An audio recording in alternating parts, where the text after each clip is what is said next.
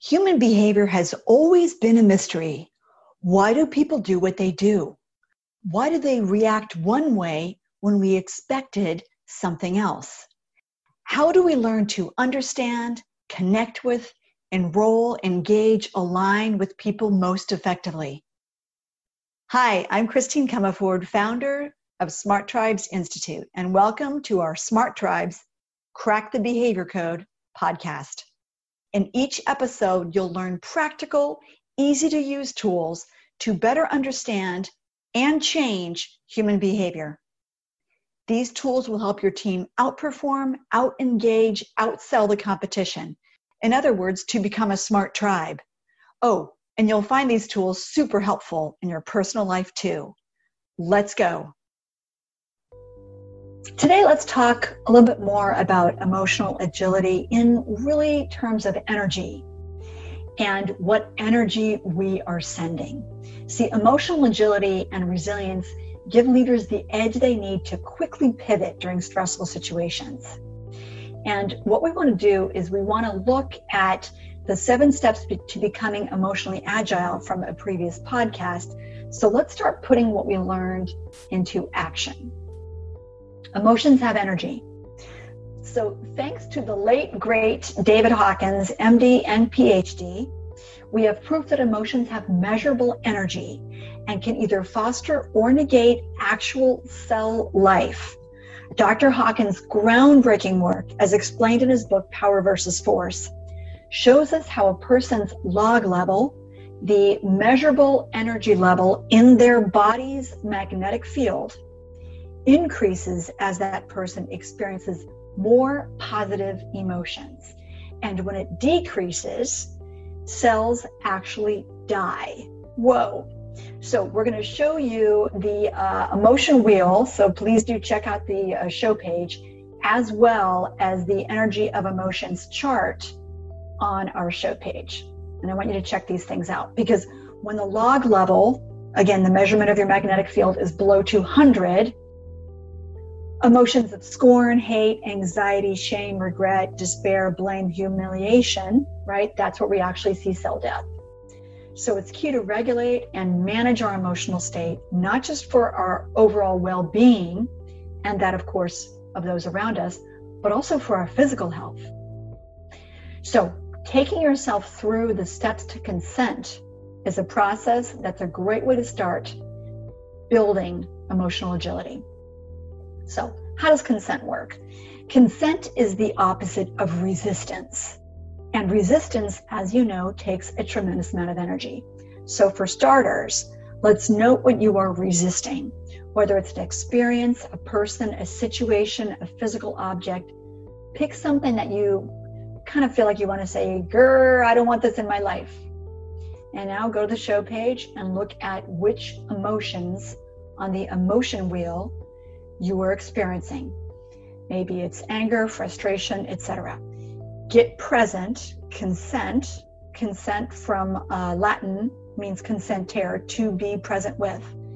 It doesn't mean saying it's okay, it just means being with it. So get present, get present to discomfort, and say, okay, here I am experiencing this. And say it without any resistance. Good. Next, what we want to do is we want to determine our desired state. We want to get really present with what experience do we actually want to have. Okay, good. So here I am experiencing this without any resistance. And now, what would I like instead? Let's look at an example of how shifting emotions reaped massive benefits for one of my coaching and workshop clients. So, a market leading food organization was in a bind. A fake news story on social media spread like wildfire Revenues of one of their top brands had plunged 27%. Whoa. It was crucial to stop the slide, stabilize, and then start to rebuild. So, what did we do? We were brought in to train a few dozen leaders in optimal teaming and navigating change, rapidly engaging and enrolling large and diverse groups to come together, focus on outcomes instead of problems, and tell themselves and each other new stories about their situation, stories that would get momentum going. Then we shifted our focus to the marketing team, supporting an initiative to reinvent how the organization marketed to consumers to rebuild trust. We started the day with an intense emotion shifting exercise, maneuvers of consciousness, and we'll talk about that on a future podcast. 15 minutes into it, half the team had shifted from victimhood and disaster thinking to empowerment and possibility thinking. 15 more minutes, and the other half were on board.